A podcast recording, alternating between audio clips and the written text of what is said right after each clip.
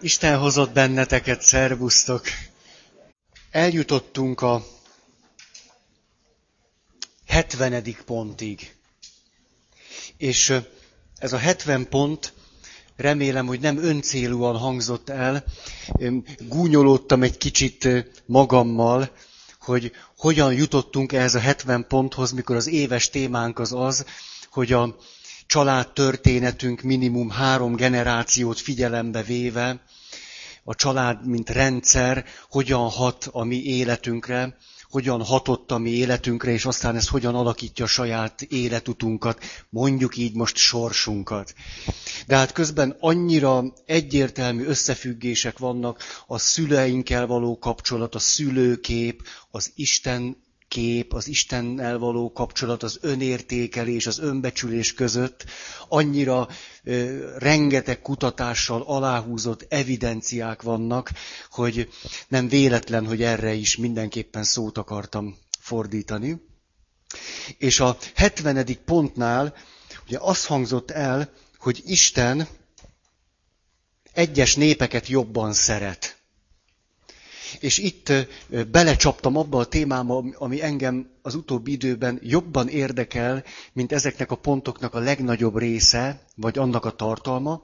Ez pedig, hogy a pozitív Isten képünknek vannak-e negatív vonatkozásai. Tehát, hogy önfeledten örüljünk-e akkor, hogyha van egy pozitív Isten képünk, vagy az Isten képzeteinkben nagyon sok pozitív tartalom van. És nagyon sokáig azt gondoltam, hogy hát persze, akkor itt meg is állhatunk. Valaki eljutott a pozitív képzetekig, akkor ennél tovább már nem is nagyon lehet menni. Most már azonban nem így gondolom, mert sokszor a pozitív képzetek egy nagyon sajátos fejlődés eredményeként alakulnak ki, az illető lelki egyensúlyának a részét képezik, azonban ez az egyensúly lehetne egy sokkal jobb egyensúly is, ha az illető a pozitív képzeteit merné valamiképpen elengedni. És erre akartam példákat hozni, de aztán, hogy hűséges maradjak ezekhez a mondatokhoz, Isten megvert engem, jól megbüntetett, megalázott, le, lenyomott, mert mikor el, elmentem minden kedden, akkor ugye lefeküdtem és álmodtam, és tudjátok, hogy ugye az álmaimnak összességében körülbelül annyit köszönhetek, mint az összes lelki vezetőmnek együtt, vagy egy kicsit többet, és, és akkor mit álmodtam, emlékeztek, hogy nagyon részletesen beszéltem a, a szőrmajomról, vagy ugye szőranyáról, ugye, hogy hát a kismajom, és hogy hát belekapaszkodik a szőranyába, és hogy ez milyen hihetetlenül fontos, hogy bele tud valamibe kapaszkodni. Hogy eszem ágába sincs senkitől se a szőr istenét elvenni. Ugye, tehát kapaszkodjunk addig, amíg lehet valamiben, az nagyon fontos, és főleg, hogyha valaki ilyen katasztrofálisan démonikus istenképzetekből éppen most gyógyul ki, Hát neked, hát mi, mi mást is tennél, mint hogy a szőristenbe belekapaszkodsz, és ez tök jó. Te, ez, ez a jó út. De Csípke Rózsika is úgy fejlődik, hogy addig azt gondolta, hogy ő egy hülye béna, és a királyfi egy okos, és akkor van a következő fázis, amikor azt gondolja, a királyfi a hülye, és ő a jó fej. Hát ha így fejlődünk, akkor így fejlődünk, nem tudunk rögtön, nem tudom én, a csúcsra jutni. Tehát nagyon, dehogy akarok én senkitől se elvenni, vagy vitatni a, a fejlődésének a következő lépését. Na nem. De akkor visszatérek az álmomhoz. Képzeljétek hát, mit álmodtam, hogy egy nővel beszélgettem, és ez a nő éppen megtestesítette az ideájaimat, és akkor tényleg így volt. És hát ott éppen ott el, el andalogtam ott az álomban, és hát természetesen ideájaim nője mi mást is tett volna, mint hogy gyönyörű szépeket mondott nekem. És a, de ez csak a kezdet volt. És a, igen ám, de, de képzeljétek el, ez pontosan úgy működött, azért zseniális, szóval szerintem az, tehát hogy micsoda operatőr azért a, a, a, a lélek, hogy, hogy beszéltem ezzel a nővel, hát egy teljesen, na azért jó van, na jó van. És úgy ment lejjebb a, a, a kamera. És képzeljétek el, mi történt, kiderült, hogy a nőnek csak így felső része van, és az alsó része, ott kiderült, hogy olyan, mint egy próbabábú. Tudjátok, tehát ilyen régen, vagy nem tudom, hogy ma még van-e ilyen, tehát egy ilyen fából készült próbabábú, a, a, így a derekától lefele már csak egy ilyen, egy ilyen, mi az? Ez a, tehát a állvány, úgy van, tehát egy ilyen fa, nem tudom mi, és ilyen kis talpa volt neki de ezzel együtt beszélgetett velem, és nagyon, nagyon bájos volt, és tudjátok, mekkora pofára esés ez, tehát ezért az álom, hú, micsoda, micsoda tanulság ez. Tehát rájöttem, hogy nekem meg szörnőm van. Tehát, hogy talán én, ugye mindenkinek van valami, ugye, és tehát ez az álom, szóval tudjátok, az, az álomnak a nyelve annyira frappáns, és az, ahogyan, ahogyan az elején nem derül ki, Tudjátok, tehát, hogy elhiszed, hogy ez, ez az és ez az, de legalább az álomba összejön, ugye? És. És akkor kapok egy ilyen próbabábút, hát szóval.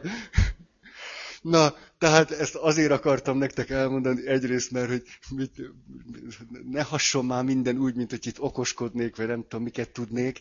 A másik pedig, hogy, hogy a magam részéről is ugyanezek a tapasztalatai megvannak, mint, mint talán bármelyik őtöknek. Úgyhogy reggel fölébredtem, kicsit könybe lábadt a szemem, ahogy az álmomat értelmeztem, majd igyekeztem elengedni ezt a szőrnőt el, el igyekszem, igyekszem.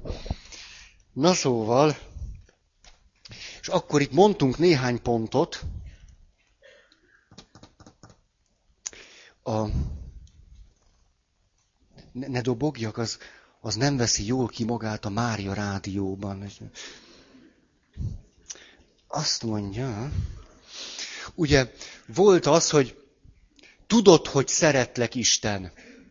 Tehát most kilenc pozitív képzetet néznénk meg, de egy picit a, a hátterére is rávilágítanánk.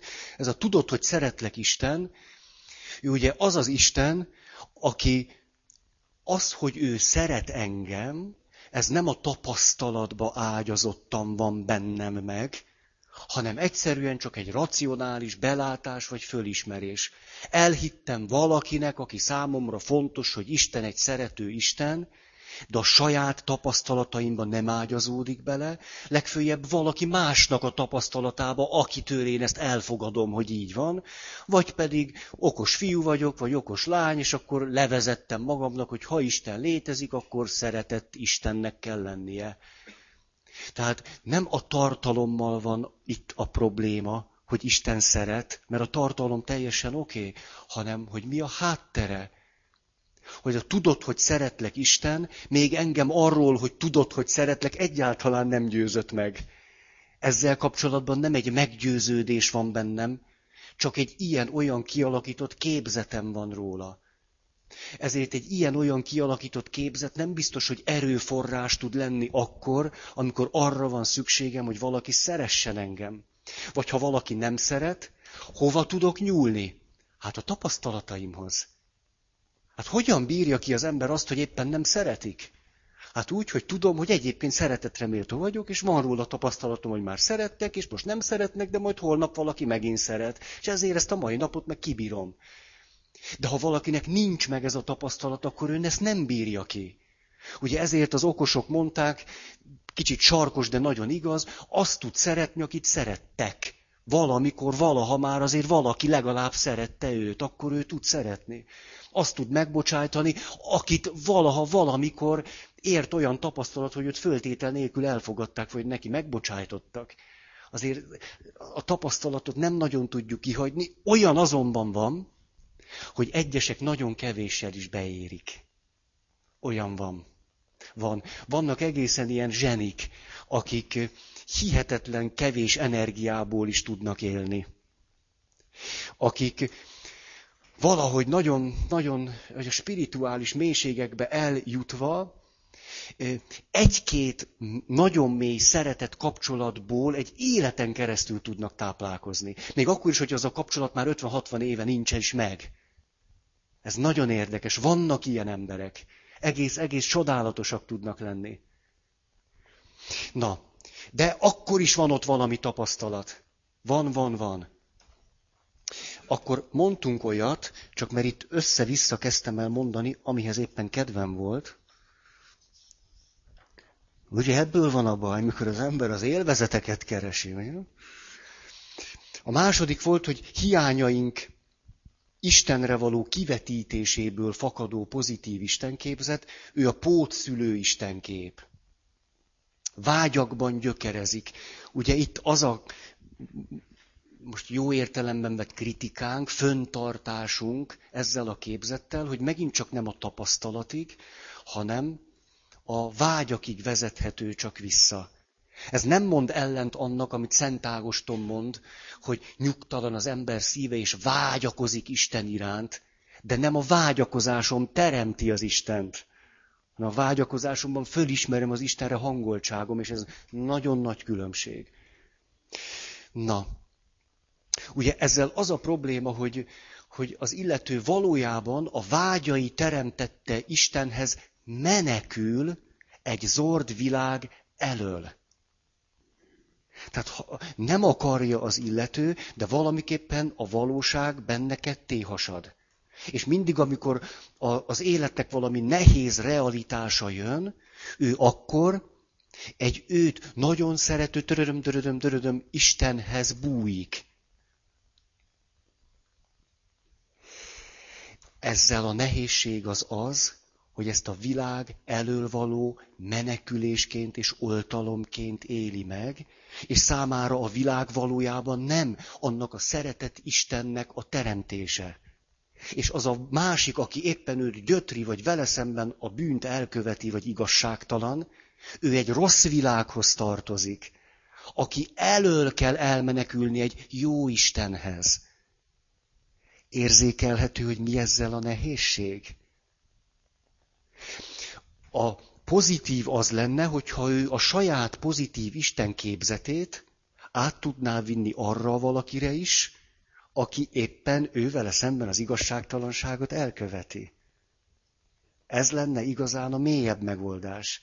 Hogy látok, látlak téged, de le tudok mondani a gyűlöletről és a bosszúról, mert benned is látom azt az Istent, aki nekem az oltalmat és az erőt adja akkor, amikor te piszok vagy velem.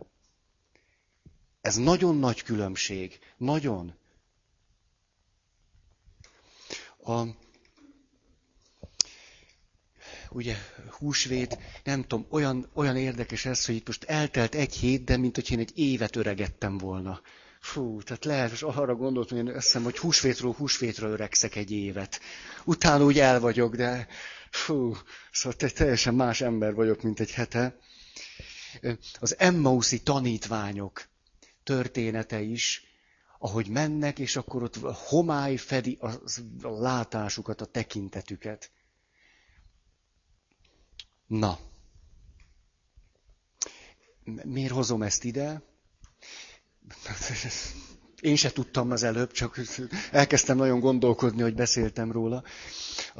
Azért, mert nagyon sokan vannak, mint az Emmauszi tanítványok is, vagy a mai evangélium, Mária Magdolna a sírnál, hogy a csalódásaikon keresztül képesek csak a világot látni.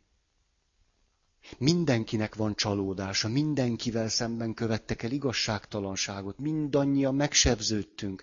A kérdés, hogy csak a fájdalmaimon keresztül annak a ködén tudok-e látni, vagy tudok azon kívül is látni. Ez a nagy kérdés. Az Emmauszi tanítványok azért olyan nyomorultak, mert csak a nyomorukon keresztül képesek a világot látni. És a szemük akkor nyílik föl, amikor, nem akkor, amikor Jézus azt mondja, hogy tudjátok, ez igazából nem is történt meg. Nincs semmi baj, álmodtátok. Nem erről van szó, hanem arról, igen, ez bizony megtörtént, ennek így kellett történnie de megtanítja őket nem a fájdalmukon keresztül a világot látni. És ez egyszer csak egy teljesen új életet hoz. Ez nem mond ellent annak, hogy a könnyeinket ki kell sírni. Az ember gyászolja el az összes veszteségét, ami fáj, annak fájnia kell, az csak fájjon, akkor megyünk át rajta.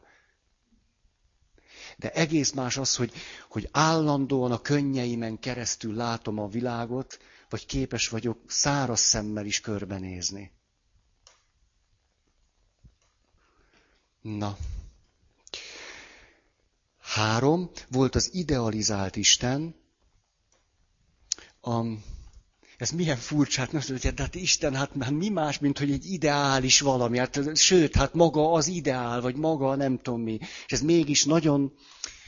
Jött hozzám egyszer valaki, és nagyon negatív Isten képzete volt, azt mondta, hogy ha ő arra gondol, hogy Istennel találkoznia kéne, akkor kérdeztem, hogy milyen kép jön neki elő, és azt mondta, hogy ez olyan, mintha be kellene szállnia egy bánya liftbe, és a bánya lifttel kell lemenni nagyon-nagyon-nagyon-nagyon egy ilyen iszonyatosan sötét bányába. Ez egy kissé negatív, negatív. Ugye, de most mit csináljuk vele? Hát ez volt a képzete. Azt mondta, ez, ez, és hogy ott legmilyen, és azt mondta, hogy ő egyedül nem mer beszállni a bánya liftbe. Hát mondtam, semmi, akkor menjünk együtt. Na mindegy. És, a, és mi történt? Ahogy teltek hetek és hónapok, kiderült az, hogy egy teljesen váratlan eredmény született ahogy rájött, bemert menni, azt mondta, milyen érdekes, itt vagyok, most megyek ezekbe a vájatokba, nincs is annyira sötét.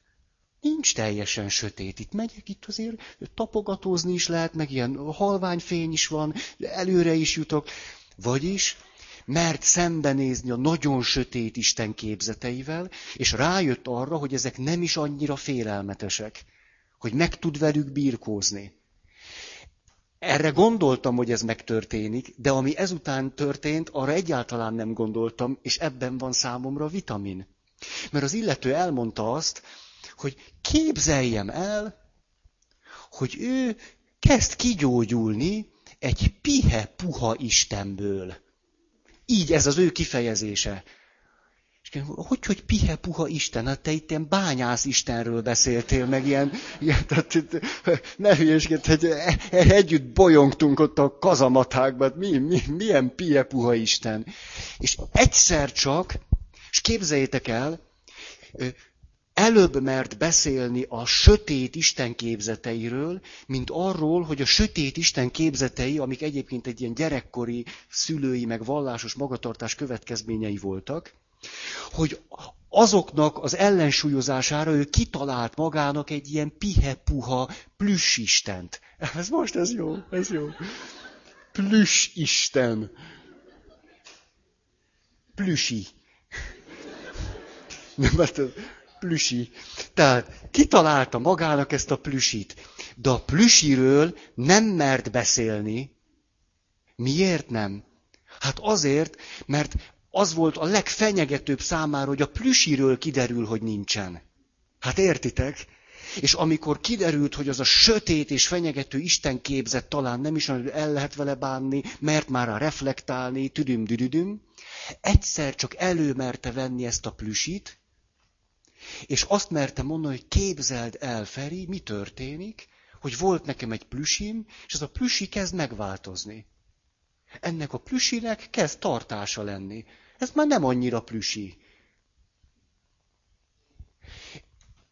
Ez volt nekem, ez, ezzel a történettel, hogy mit jelent egy pozitív istenképzet, mint egy Istennek valamiféle idealizálása. És hogy az af, annak az elvesztésétől való félelem erősebb volt, mint egy negatív Istentől való félelem át tudtam most adni, hogy miért érdemes erről beszélni. Mert az illető egy sokkal mélyebb félelemben élt attól, hogy a plüsit el lehet veszteni, hogy azt valaki elveheti tőle, hogy egyszer csak kiderül, hogy a plüsi nincs is, vagy hogy csak egy plüsi. Ha, mit, mit, mik nem jut, jutnak eszünkbe itt? Na. A következő, ez volt a ugye a trikó föliratos Isten, áldozat vagyok Isten, érted élek Isten. Ugye a trikó föliratán mindig ezek vannak hátul.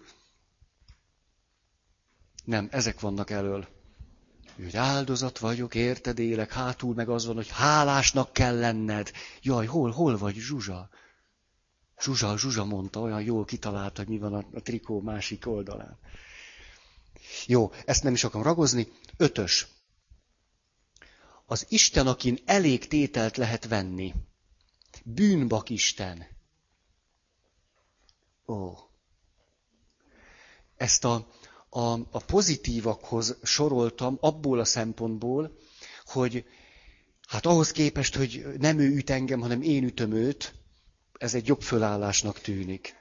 A, itt nagyon érdekes összefüggések lehetnek. Az egyik, valaki föntartja a lojalitását a szüleivel nem mer lázadni a szüleivel szemben. Megőrzi azt a képzetét, hogy a szüleim mindig jót tettek nekem és velem, az anyukám, tidim, tidim, tidim, bár egy csomó sérelme van. Hol jön ki a lázadása, hol meri ezt megengedni? Hát Istennel. Ezért azokat a vonásokat, amelyeket nem mer fölismerni a szülein, azt ráteszi Istenre, és Istenben utálja őket. Ez kifejezetten egy, egy jó, jó lépés, mert legalább valahol tudja utálni, valahol előjöhet az agressziója, valahol a tiltakozása, az ereje meg tud jelenni. De mindez egy olyan pozitív képzetre vetül, aki nem üt vissza neki, meg nem, az nem olyan, azt lehet, és azt rúgjuk, és a többi. És ennek aztán lehetnek formái. Tehát, hogy ezért nem megyek templomba, ezért újból és újból megfenyegetem ezt az Istent, ezért belerugok, ezért szídom. Hát mi történt, ugye? Vasárnap mentünk körmenet. Körmenet? És ugye én vittem az oltári szentséget, de azért volt időm nézelődni. És a, Hát ne is haragudjatok, hát ha csak az oltári szentséget nézem, eltaknyolok. Hát na, na azért, hát, hát ez... És ahogy nézek, ugye ki kell mennünk a Szentendrei útra is, és ott mennek el az autók, de ugye eléggé lefékeznek ahhoz, hogy lássam, hogy milyen arcot vágnak azok, akik mentek el mellettünk. És a, általában ilyen-olyan arcot vágtak, de volt valaki, aki a lehető legcsúnyábbat bemutatta nekem, amit most nem szeretnék megmutatni. És akkor azon gondolkodtam, hogy ott vittem az oltári szentséget, hogy ez vajon most honnan jön? Tehát, hogy micsoda, micsoda indulatok vetülnek az oltári szentségre. Nem hinném, hogy az oltári szentségűt bántotta volna valaha is. Ezt, ezt kevésbé tudom elképzelni. De, de hát mégis Hát nyilván lehet egy csomó sérelme, fájdalmai, mit tudom én micsodája, nem? És ő most elég tételt vett. Tényleg, most elnézést ezért a, a hasonlatér, de Jézus jutott eszembe, aki azt mondja ott a kereszt alatt álló, nyálát csorgató tömegnek, hogy, hogy meg meges tömegnek, meg zajla a keresztről, Úgyhogy hát egyszerűen bocsáss meg nekik, uram, mert fogalmuk sincs, hogy mit csinálnak. Tehát egyszerűen ilyesmi akkor jön ki egy emberből, ha gőze sincs, hogy mi van vele. És azt gondolom, ez a csúnyán bemutató hölgy egyébként nő volt. Mondtam? Nem? Nő volt, nő volt, nő volt. És még vezetés közben is be tudott mutatni. Tehát ez, ez látszott, hogy ott nagyon van valami téma. Tehát hogy a telefonszámot szívesen utána küldtem volna, hogy jöhet, beszélhetünk róla egy kicsit. Szóval, na tehát egy ilyen, egy ilyen képzet mögött olyan, olyan földolgozatlan sérelmeknek kell lenni, hogy tényleg nem tudja, hogy mit csinál. Ezt, ezt lehet róla mondani, gőze sincs, hogy... Na.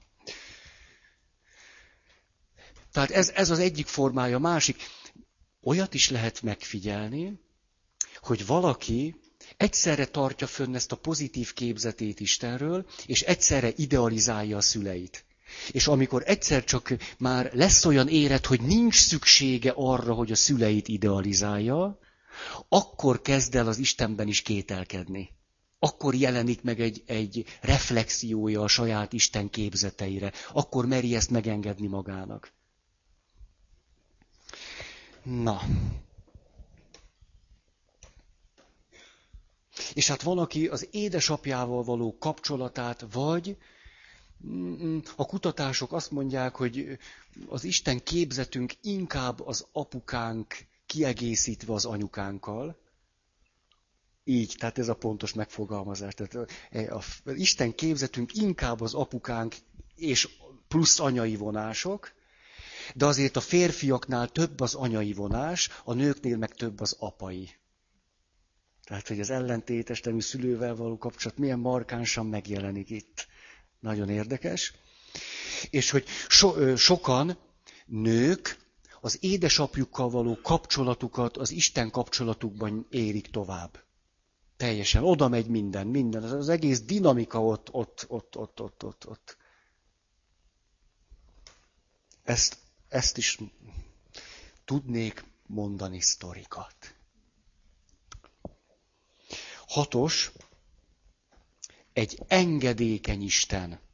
Gyönge önmagát megvédeni nem tudó engedékeny Isten, akit lehet zsarolni, fenyegetni, akit el lehet hagyni, lehet fölötte uralkodni. A legszebb példája ennek az, amikor valaki megharagszik Istenre, és akkor fogja, és a Mária szobrot, vagy a Jézus szobrot megfordítja, vagy elrakja, vagy tehát bünti állítja Istent. Itt a, a hát itt, itt is ordít a szüleinkkel való kapcsolat, hogy a gyerek, aki képes volt olyan értelemben zsarolni és uralkodni a szülein, akik nem tudtak határokat szabni. A szülők, akik nem tudták magukat megvédeni. Hát van ilyen. Nincs elég tartása a szülőnek, és akkor inkább engedékeny lesz, vagy hagyja, hogy a gyereke nőjön föl, mint, mint ahogy föl tud nőni magától. Ugye, mert mondjuk az én képében nem fér bele, hogy kemény legyen. Ugye, vagy nem is tud olyan lenni. Hát akkor könnyen kialakul egy képzet, hogy Istennel bármit meg lehet csinálni. És majd én őt, őt rendbeszedem. Na ja. Nem egyszer hallottam már ilyet, hogy nekem mondták azt, hogy ha ez így van, meg úgy van, meg amúgy van, ő akkor többet nem megy templomba. Ez biztos ismerős, ez egy klasszikus fordulat. Ő akkor többet nem jön. És most akkor ezt, ezt most miért közli ezt velem? Tehát mi, milyen semmi közöm nincs nekem ehhez? Hát, és akkor ugye az lenne, hogy akkor, jaj, ne, ne, hát ilyen, nem jössz többet, jaj, ne, ne, hát ezt nem élem túl, te nem jössz a templomba. Te képzeld, de túlélem nagyon jól.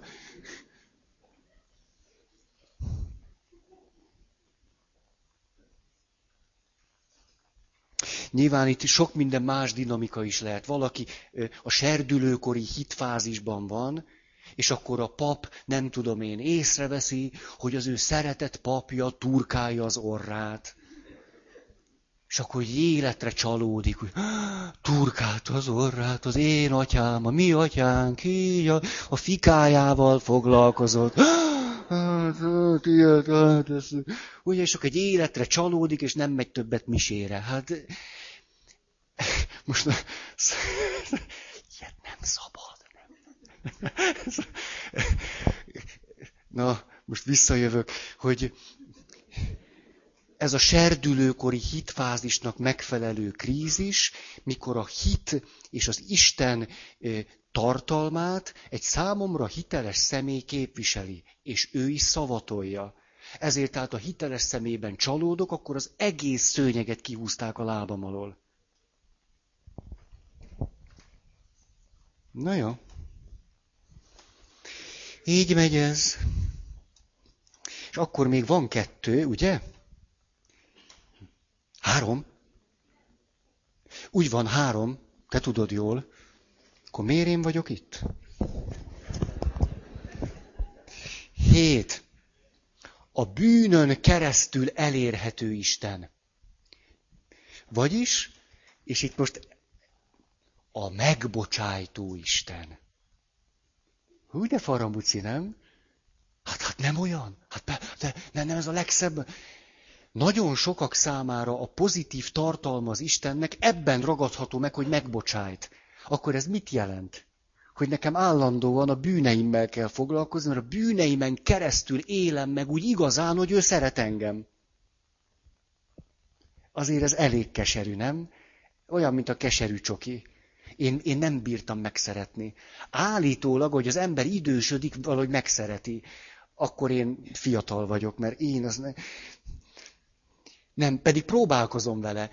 Szoktam ajándékba kapni, rá van írva 99% kakaó. Hát ez, ez, ez lehetetlen, hogy ne ízleljen, vagy így. Hogy kell magyarul? Na, ezt nem lehet, ugye? Na, megvan a kivétel. Tehát, hogy ne ízlődjék. Az, az, az lehetetlen. Hát rá van írva 99 százalék. Hát, ez keserű. Azt a... Mondjátok, nincs ilyen? Van, ugye? És akkor... Hogy? Ja, hogy van, aki jelentkezett a csokiért. Jó van. A... Ez jó. Majd, jó van, vagy összeismertetnek az ajándékozóval, és akkor... Mert szerintem engem érdemes kihagyni akkor ebből.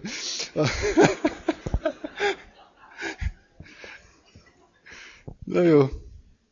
Feri, Feri, mit fogsz te ma álmodni? Na jó van lesz egy ilyen keserű csoki Isten, képzeld, hogy ott csöpög majd nekem az álmomba, aztán jó, és belefulladok majd. Na, szóval, hogy, na, elmondtam már ezt, most mit, mit ragozzuk ezt. Tehát, hogy, hogy, hogy Isten a pozitív tartalmaival csak a, a megbocsájtás folyamatában lelhető föl, és ott van vele ez a hogy amikor ott sírok, és tényleg az Isten szeret, és utána semmi, semmi több ilyen tapasztalat nincs. Hát, ennél több azért mégiscsak. Nyolc.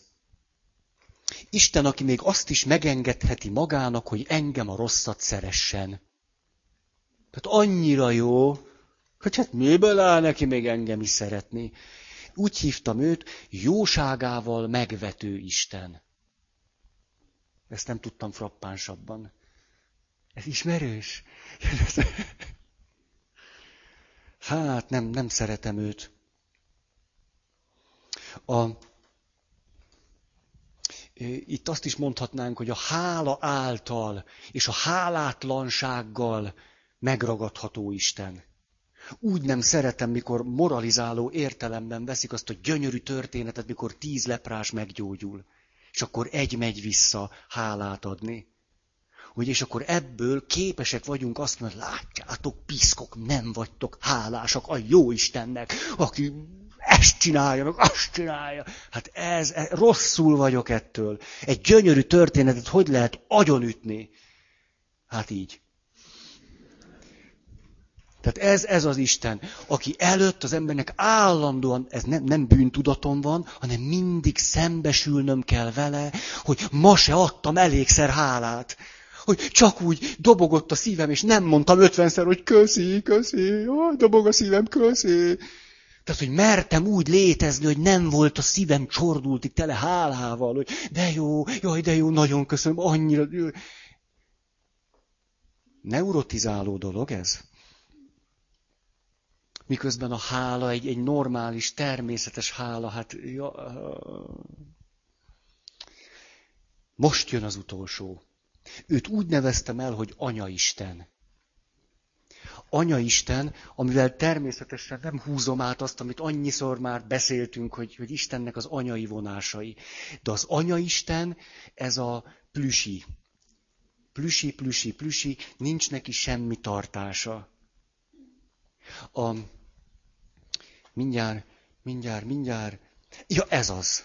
Ha! Ezt abban az evangéliumi szakaszban értettem meg, amit lehet, hogy ide rángattam már nektek múltkor, mikor a színe változás helyén, hegyén, tudjátok, mikor Jézus még életében, a dicsőségében jelenik meg, és akkor az apostolok berezelnek. És azt mondja a Szentíró, hogy félelemmel reszketve görnyedtek össze, és akkor Jézus oda megy hozzájuk, megérinti őket, és azt mondja nekik, ne féljetek, keljetek föl, és menjünk. Meséltem nektek erről múltkor? Nem? Nem? És, a, a, és rájöttem valamire, hogy ezt a mondatot ki lehet hihetetlen gyöngéden és anyaian mondani. Hogy akkor Jézus oda megy a tanítványokhoz, megsimogatja őket, és azt mondja, ne féljetek, hát gyertek, keljetek föl, menjünk. Ugye ez az anyai verzió. De ugyanezt a mondatot ki lehet mondani apaian. Oda megy Jézus, megveregeti a hátukat, hogy érezzék, hogy van testük, nem kell beszarni, düdüm, düdüm, düdüm. És akkor azt mondja, na gyerünk, eljünk föl, menjünk, döröm, megy az élet előre, mint a 424-es. Kész. Ez az apai verzió.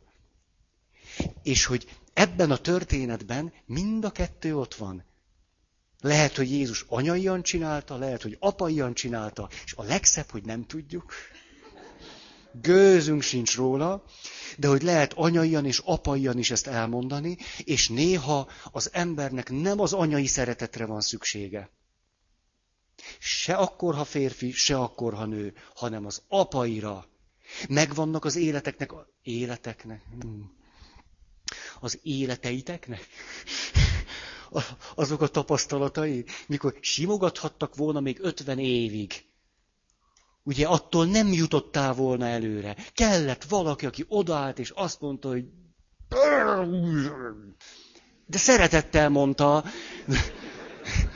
De azért, azért, és tudjátok, eszembe jutott, hogy ezen több történet jutott eszembe, ezeket el akarom mondani, ez, ez nagyon fontosnak tartom, hogy a, a, a nyolc éves voltam, másodikos általános iskolás, és azt játszottuk az osztályban, hogy minden fiú összefogott egy ellen, akit jól megvertünk. Ez, a, ez, ez, ez, ez volt, hát most, ugye, hát nem voltam keresztény, tehát, és a, na tehát ezt játszottuk, és ez egy nagyon jó játék, addig, ameddig nem téged vernek. És a, és mi történt? Ez mindig úgy, kivittek benne Városmajor utcai általános iskola, hogy Kós Károly. Ne sírasson. Mindegy, akkor még nem, nem, nem. Tehát maradjunk a Városmajor utcai általános iskolában. Hát, na jó. Na és akkor kivittek bennünket a Majorba, hát város, mert major, majorba, és akkor ott volt két óra egybe. Ez volt a testnevelés óra, mert nem volt tornaterem. És akkor, na ekkor igyekeztünk úgy végigverni az osztály összes tagját, és a, beleérte ugye engem is, és egyszer hogy az egyik ilyen dupla testnevelés órának nevezett ilyen pankrációs előkészítőn, történt az, hogy, hogy, hogy egyszer csak valaki fölkiáltott, hogy hát a Ferit még nem vertük meg. Ugye, és én voltam az egyetlen Feri az osztályban, tehát, hogy, hogy, hogy, hogy mondjam, így, így, eszecskémben rájöttem, hogy ez most én vagyok, és a, bár nem voltam túl jó tanuló, és a, tényleg nem, mert annyira szorongtam, hogy, hogy hiába tudtam én otthon az A betűt meg a B-t, ugye az már, az már nekem az osztályban nem ment. Na és akkor öm, teljesen beijedtem, ugye, berezeltem, jönnek, jól megvernek, pedig mindenki túlélte. Na mindegy. És akkor hát mit, mit tettem én? Ugye apja, fia, oda mentem a tanítónénihez. És a... ugye mégiscsak ugye fiú vagyok, vagy mi? És akkor odaálltam ki. És mondtam neki, de, de, de, de most is kezdett görcsbe rándulni a gyomra.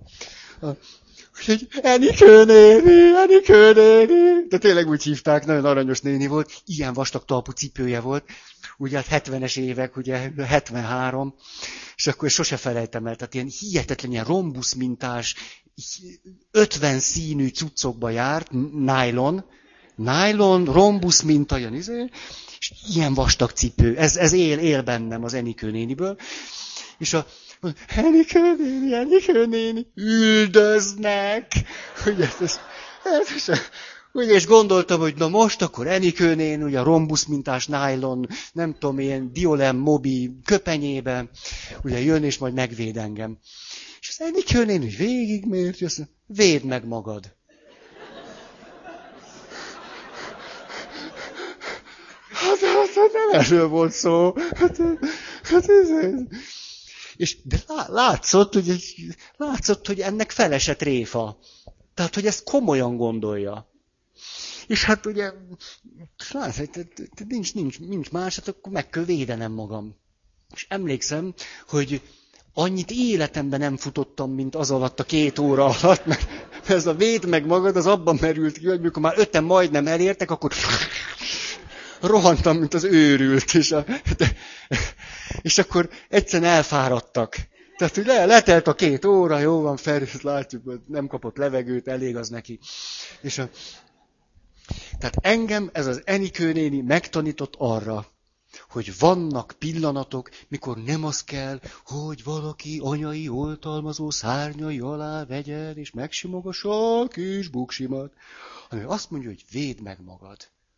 Azt mondja, hogy just do it, vagy mit tudom én, valamit. és, és hogy sokszor az Istennel is a lépést azért tudjuk elvéteni, mert 87 évesek vagyunk, és még mindig azt várjuk, hogy a kis hajacskánkat, már nincs is hajunk, de még úgy... De közben Isten annyiszor mondta, hogy állj már föl, gyerünk, eljetek föl, megyünk, éljünk, ez ennyi volt, kész, bebuktad, vagy így jártál, vagy nem tudom. Tehát ilyenek vannak. És a, nem tudom, de ebben semmi szeretetlen nincs. Hát néha erre van szükség. Egyszerűen különben az ember nem áll föl. Oda, hogy valaki azt mondja, hogy állj föl. Ja, föl is lehet állni. Járt hozzám éveken keresztül egy, egy nagyon súlyosan pszichotikus beteg, akit gyógyszerek annyira rendbe tudtak hozni, hogy, hogy egyszerűen hát teljesen százszázalékos rokkant volt, meg minden, és a, de életképes volt. Dolgozni nem tudott volna, de ugye a kis nyugdíjából úgy, úgy el, eltengette magát. Óriási eredmény volt. Sok évet élt pszichiátriákon. Éveket, értitek? Ezt az, hogy bekerült. Éveket nyomott le egybe. És, a, és az apját életfogytigra ítélték. Most el lehet képzelni, hogy mi volt otthon. A részleteket azért nem mondom, mert mert az a kategória, hogy ezeket nem mondom. És a, na és mi történt? Hát ő neki pozitív apaképe, meg Isten képzete, mondjuk ennek okán, az biztos, hogy nem volt. De az illető hosszú futással foglalkozott fiatal korában. És volt egy élménye arról, hogy mit jelent a pályán meghalni. Egy ilyen, olyan valaki volt, aki, nem tudom, hogy a sportoltatok, azt tudjátok mi. Tehát a, de mondok akkor erről egy történetet, és aztán visszatérünk ez a beteghez.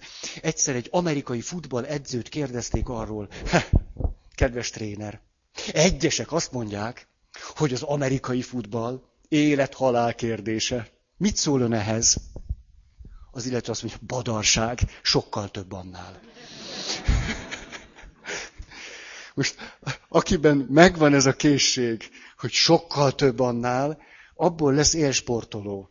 Tehát aki meghal a pályán, az ember képes meghalni a pályán. Egyébként meg az élet nem kimél meg bennünket attól, hogy néha bele kell dögleni. Az élet már csak olyan, néha belepusztulunk.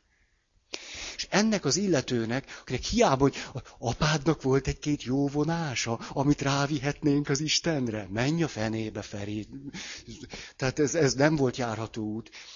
De járható út volt az, hogy neked van élményed arról, hogy beledöglöttél a pályán hétfőn, meg kedden, meg szerdán, meg pénteken, és a versenyen. Mi történt utána? Ha mentem, lezuhanyoztam. Na látod. Tehát te ma is bele fogsz dögleni az életbe, holnap is, meg holnap után is, de mindig lesz egy kis zuhannyi szünet. De ez, ez, ez, ez, ez jó, ez jó. Ez tényleg zuhannyi szünet, ez jó. De tényleg így is beszélt. Ez jó, zuhany, zuhany. Az jó. És a, tehát pátyolgathattuk volna napestig őt. Az, az őt nem, nem fogja energetizálni. Most, most akkor zuhany, zuhany. És egyébként meg rendes állapot, hogy belehal abba, hogy él. De így tud létezni. Hát annyira olyan, olyan a határon táncoló valaki volt, hogy néha teljesen azon a határon volt, hogy elveszti az én tudatát. Szóval ezt a fajta én azonosságát. És hogy nem az ön tudatát, hanem az én azonosságát, és visszahull a pszichózisba. És erre kitalált magának egy módszer, csak hogy mondjam, hogy egy milyen sérült valakiről van szó, hogy az én jének néhány szimbólumot talált. Ezekről kivagdosott képeket. És ezeket a képeket a zsebében tartotta, mindig a far zsebébe hordta. És mikor eljutott arra a fázisra, hogy teljesen elveszti az én tudatát, akkor elővette a képeket, így szembesítette magát azzal, hogy ki ő. Azok, ezeken a képeken keresztül. Ezek mindig ott voltak a zsebébe, és így nézte, ez vagyok én. Ami ugye tulajdonképpen ez nektek furcsa lehet, de ő benne tulajdonképpen ez így ment, hogy vagyok. Tehát, hogy ez az én, ez van. Csak itt benn nem találom, most kint-kint nézek, hogy gyere be. Így nézte a képeit. És egy nagy, a, a kapcsolatunknak az egy óriási lépése volt, mikor egyszer megmutatta nekem ezeket a képeket. Tehát azért akartam ezt mondani, hogy ennyire hihetetlen mélyen sérült éveket pszichiátrián töltő embernek, az Isten képzetében nem csak annak volt döntő jelentősége, hogy de hát szeretlek, tehát nem csak a püsire volt szüksége, hanem arra is, hogy beledög lesz, majd fölállsz.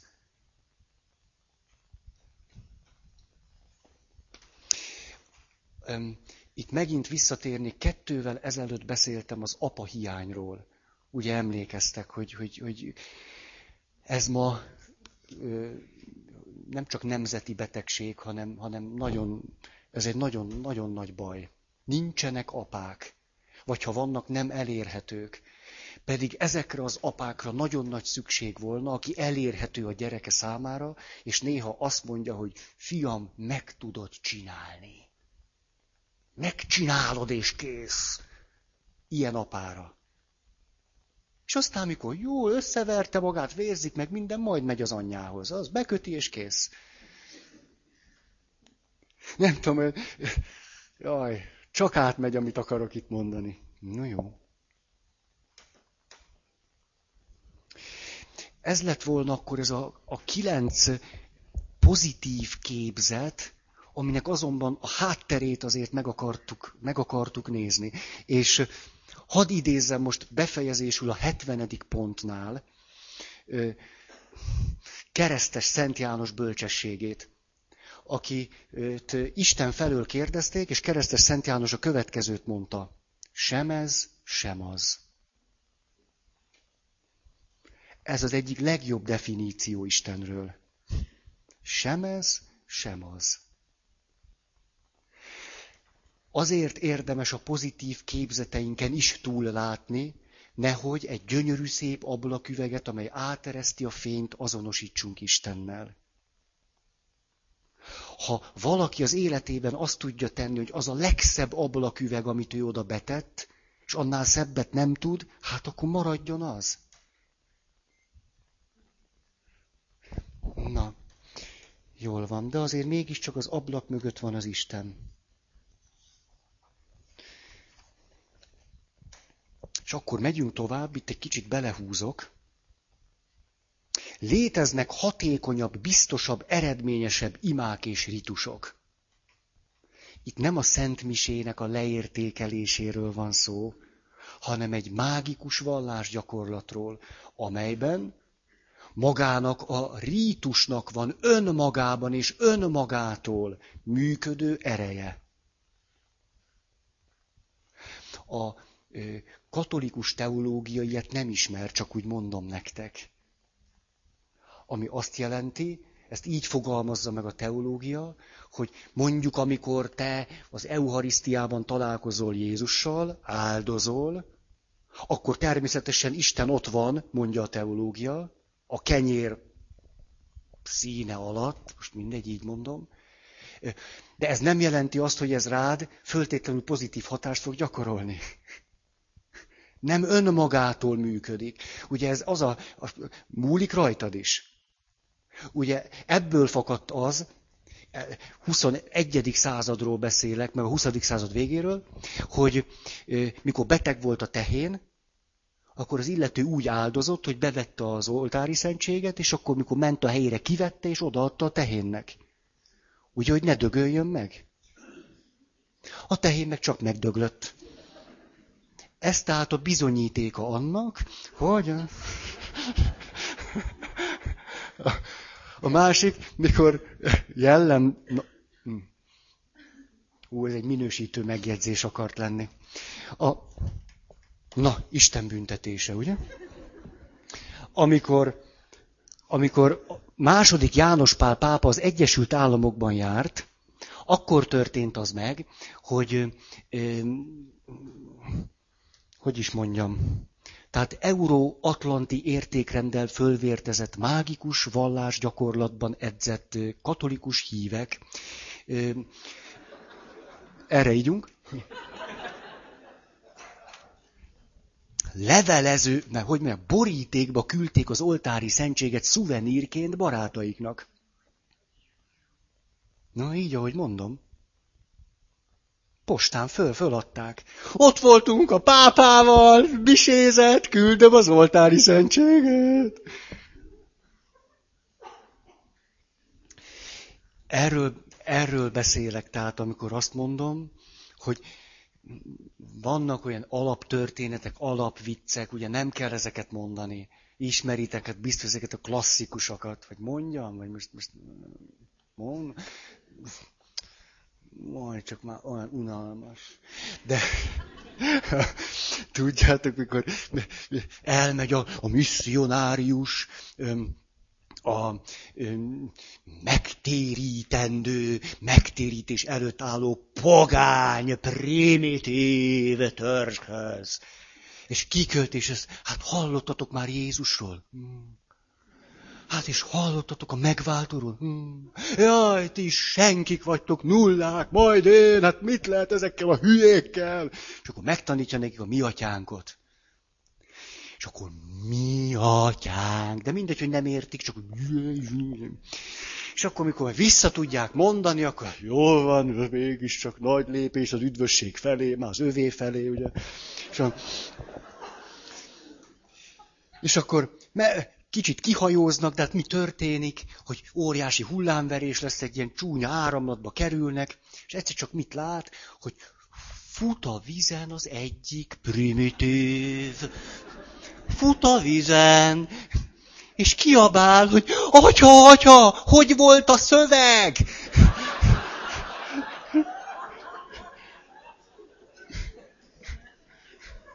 Te csomóan nem ismertétek akkor ezek szerint. Vagy ennyire aranyosak vagytok? De megalázó, ne is haragudja, nevetsz, hogy jól érezzem magam. Na. Azt mondja. Na erről ennyit. 72. Jézus is magyar volt. Ez a kedvencem, elrejtettem ide a kupacba ennek is megvan a maga bizonyítéka, ezt föltétlenül szeretném elétek tárni, mert a Szentírásban benne van, hogy Jézus Jeruzsálembe mentében volt.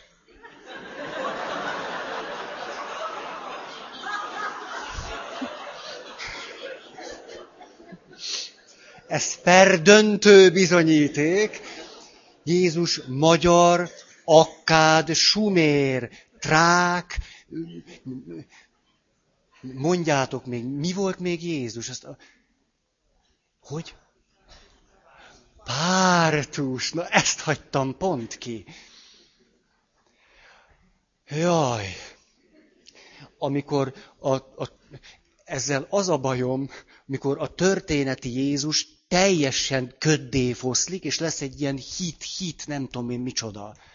Hát az hogy, hogy, hát nagyon szép dolog a lufi, de hogyha már nem fogod a madzagját se, csak ott repdős, hát akkor már mi, mi, mit, mit kezdesz vele? Tehát, de ebbe bele se akarok menni. Tehát ez a, hallottátok, hogy van egy titkos evangélium, most találták meg. Mari néninek a spájzába volt, és az elfelejtett evangélium, és abból kiderül, Jaj, hát most ne, azért beszélek erről így, mert, mert rosszul vagyok már ettől. Hát már vegyétek meg 1980 Szent István társulat, apokrif evangéliumok, apokrifek, minden, mindent már hány éve el lehet olvasni.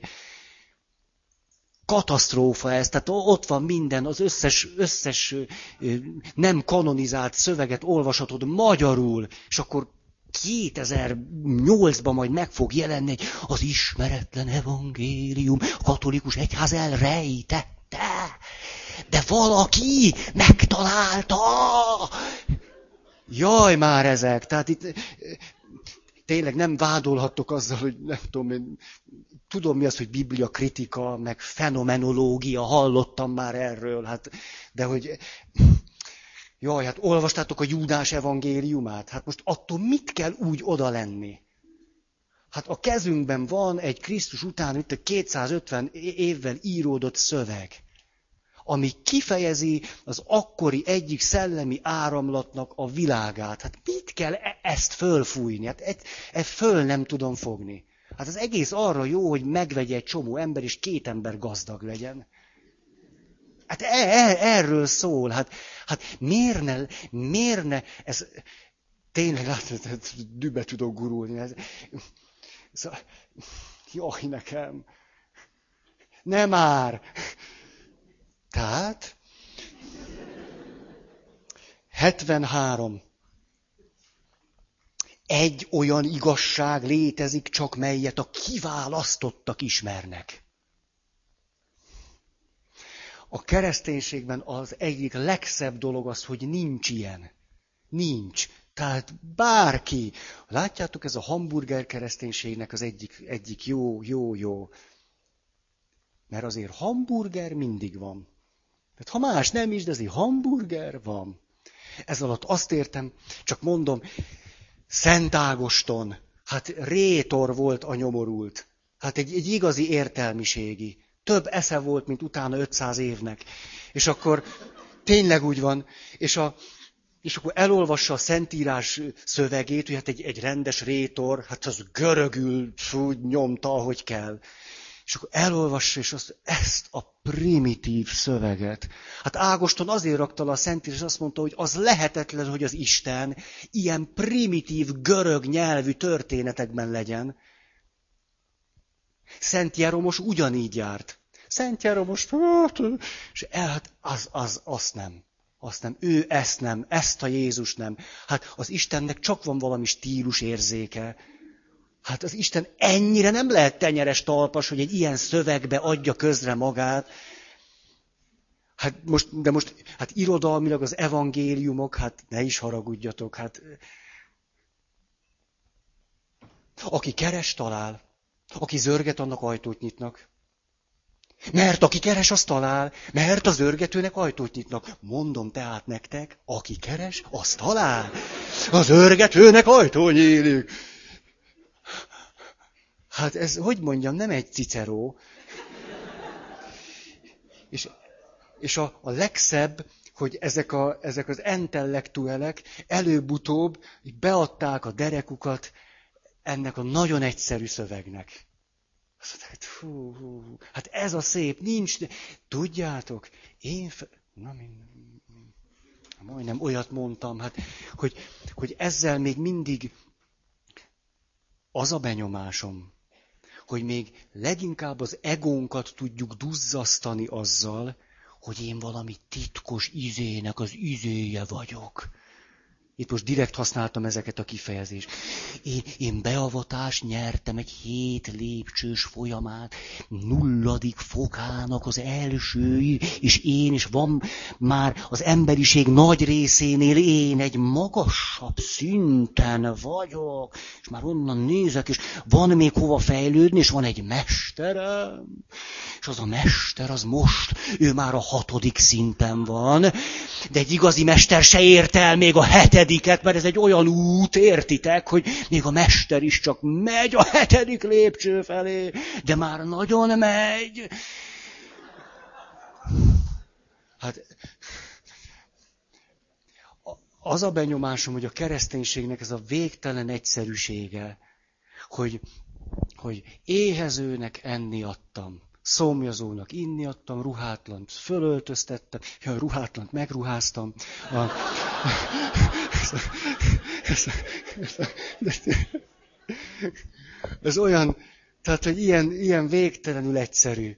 Ez így, így, körülbelül ennyi, az összes többi, az a duma, a, az ego duzzasztása.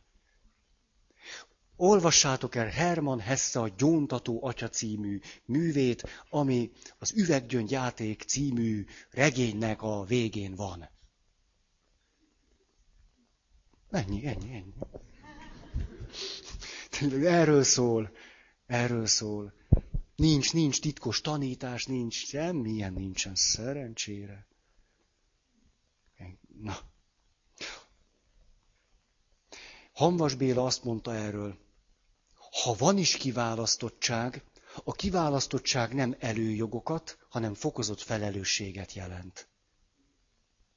Körülbelül ennyi.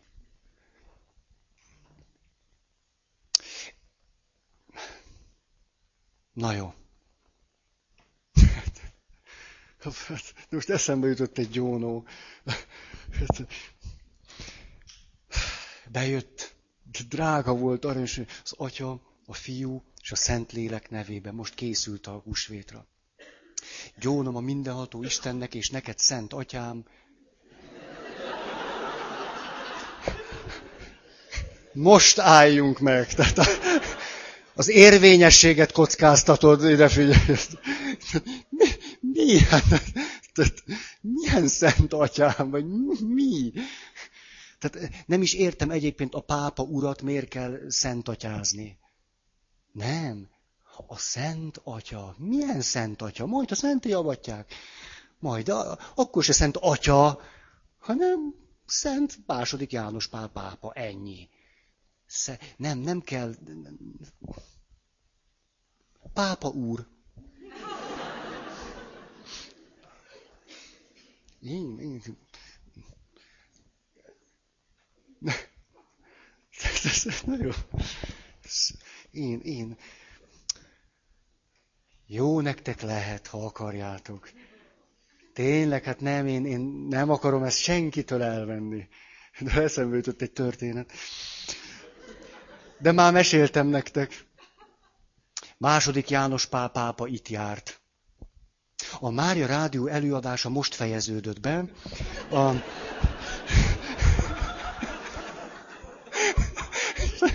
Mert, mert képzeljétek el, mikor itt a hősök terén volt, sose nem emlékszem, most 90 volt, vagy 91, vagy hogy, de mindegy, akkor tájban. És akkor engem is beosztottak. Én voltam a keresztvivő. Ez azért jó, mert a liturgiába keresztvivő megy elől, és mindenki mögötte megy, tehát én nekem nincs gőzöm arról, hogy merre megyünk. Tehát ez a... Na és mindegy, azért valahol csak úgy oda találtam, és a, és a, de mi történt? Ugye, hogy abban a tényleg, na, tényleg nagy megtiszteltetés volt, tényleg most a Péter apostolla lehetne találkozni, azért csak oda mennék. Tehát fölállt az asszisztencia ott a Szent Mise előtt, és második János a pápa mindenkihez odament, és kezet fogott velünk. Ami hát úgy nézett ki, hogy nyújtotta a kezét, és akkor mindenki megcsókolta a püspök gyűrűjét. Emlékeztek erre, ugye? És akkor mindenki ment, és késcsok, és én, ugye, mert úgy, úgy volt, hogy én, állt, én voltam elől, mert már úgy álltunk föl, hogy menni kell, de ő hátulról kezdte. És mondja, Hát én meg nem csókolom, ő nem csókolom meg. Hát így ment ez a belső dialóg, én nem csókolom meg. Hát az... Na és akkor... Második János Pál pápa odaért elém, nyújtja a kezét. No, Le, lett egy kis zűrzavar, ugye néztük.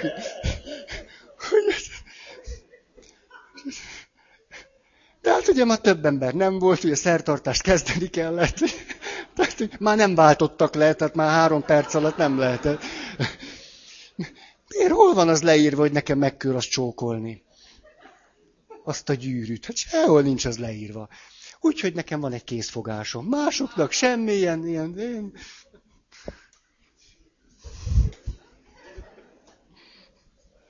Nem kell belehalni a nagy... Hát az, az Isten szóval is így vagyunk, hát nem, nem, tehát Isten, és akkor rögtön, rögtön mindenki, hát ez egy szó, egy szó. Hát aztán meg, hogy Jehova, hát tudjátok. Jaj. De most ez osztok azért mindenkit, ugye? Tehát, jó, jó, hogy véget ért a Mária Rádió előadásom. A, tudjátok, hogy hogy lett az Jehova? Jó, jó. Ezt csak azért mondom el, mert ennél jobban nem lehet példázni azt, hogy ez egy szó, Hát egy szó, egy szó, betűk. Hogy ugye a Héber szövegben, egy rendes Héber szövegben nincsenek magánhangzók, hanem jobbról balra írunk, és mással hangzók, mással hangzók után vannak, és az írástudó attól volt írástudó, hogy összetudta olvasni a Héber bötveket. Már csak azért is, mert Jézus korában nem beszéltek már héberül, hanem arámiul beszéltek. Meg ilyen konyhagörögöt, amit úgy hívnak, hogy koiné. És a, ezt beszélték. És ezért aztán kétszeresen is írás tudónak kellett lenni az írás tudónak, tehát tudnia kellett egy holt nyelvet, és közben a másalangzókat össze kellett tudni olvasni, úgy, hogy amikor a szöveget elé rakták, akkor folyamatosan tudja olvasni. Ugye ebből kellett nekünk is vizsgázni. Na és akkor. De ott van a tilalom, hogy Jahve nevét nem szabad kiejteni.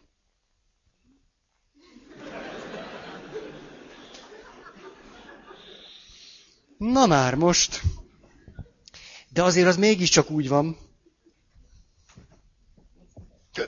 Rajzolok. Öt évvel ezelőtt rajzoltam utoljára, úgy emlékszem. Tehát J, H, V, H, Jahve. Szóvégi hát nem kell kiejteni. Na most, amikor azonban a bölcs öreg a szövegben eljutott a Jahve szóhoz, hát megnyúzták volna, aki mondja, hogy Jahve, ezért aztán mit mondott? Adonai? Adonai. És amikor a magánhangzókat a mással hangzókhoz illesztették később, hogy egy egyszerű papnövendék is elboldoguljon ezzel a szöveggel, akkor, hogy véletlenül se olvassa ki valaki azt, hogy Jahve, az Adonájnak a magánhangzóit punktálták oda. És az némi módosulással lett Jehova. Ennyi. Csapó. Ezért ebből egy ekkora műsort ö, ilyen egyszerű. De semmivel sem vagyunk kevésbé névfüggők. Csak itt ezt jól, jól meg lehet ragadni. Na jó.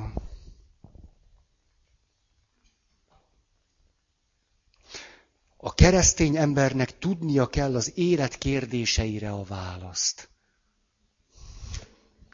Elég gyomros, nem? Pici gyerek odament iskola, mi területünkön, Dr. Szent Györgyi Albert általános iskola. Régen csak Széliskert utcai iskola volt, de... És van katolikus hitoktatás, és van biblia óra. A biblia órát teljesen, hogy mondjam, kideríthetetlen önazonosság tudatú keresztény emberek tartják, de ingyen osztják a Bibliát, ezért szabad volt nekik bemenni az iskolába. És jött a, tényleg ilyet, ezek így működnek. Nagyon aranyosak, kedvesek, ingyen osztanak Bibliát, a katolikusok meg csak szentképeket adnak. Azért, Na, és akkor mi történik? Az egyik kis, ugye, de nagyon sokan járnak a Biblia órára is, meg a katolikus hittalra is. És akkor jön az az aranyos pici lány. És azt mondja, megkérdeztem a mit tudom én kicsodát, már aki ezt a bibliórát tartja, hogy miután meghalt a cicusom, ott lesz a mennyországba. És azt mondta, hogy cicák nincsenek a mennyországban. Most a következő, következő, hogy mondjam, kérdést szeretném föltenni ennek a Biblia magyarázó hölgynek. Honnan tudja? Tehát ha már valamit nem tudunk, azt tudjuk jól nem. Nem, tehát valamit az ember nem tud, azt csinálja jól nem. Mert dolgokat lehet rosszul nem megcsinálni, és jól nem megcsinálni. Én mindig azt választom, szeretek dolgokat jól nem megcsinálni. Ez tényleg így van, van erre egy gyönyörű történet. Ezzel befejezem, mert már ugye fáradok. A, hogy az űr, de megtörtént. Elmegy az öreg papucsával, az író, aki egyébként egy lelkész, úgy hívják, hogy mindegy, hogy elmegy az öreg papucsával a cipészhez, hogy készít, csinálja meg már a papucsát, mert hát az a kedvenc papucsa, és különben is. És hát a, a cipész megnézi, azt mondja, hát, sajnos ezt a papucsot már nem tudom megjavítani, de várjon egy picit. És bemegy a papucsal a hátsó részbe, egy perc, jön ki a papucsal, és átadja a meg nem javított papucsot. És hát az illető, aki leírta a történetet, azt mondta, most ennek mi értelme volt? Hát elmondta, hogy nem tud vele mit csinálni, javíthatatlan, akkor minek viszi el, és minek hozza vissza. És... Igen ám, csak hogy amikor este be akart bújni a papucsába, kiderült, hogy a mind a két papucsba van egy-egy kis csoki. És az egyik csoki mellett van egy picike kis papír, és a kicsi papíron a következő szöveg áll. Ha valamit nem tudunk megtenni, akkor csináljuk jól, nem meg.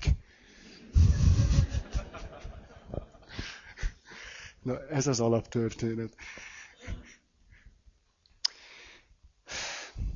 Nagyon fontos hirdetni való. Ó, ez volt a Szentilek zuhanó repülése most.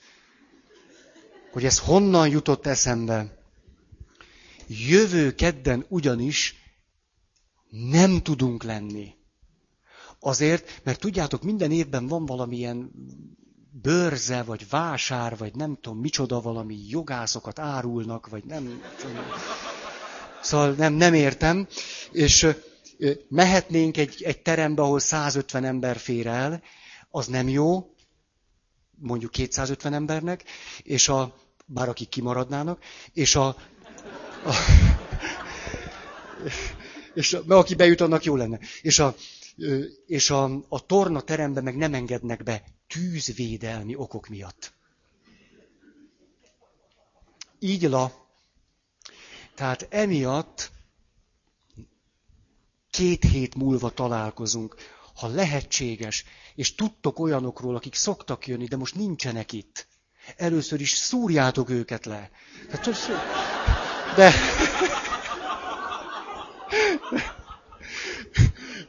De, na, szóval, de, hogy mondjam, anyai szeretettel mondjátok meg nekik, hogy nem, nem, nem, nem, nem. És hogy két hét múlva tudunk találkozni. Na, köszönöm. Gábor akar hirdetni.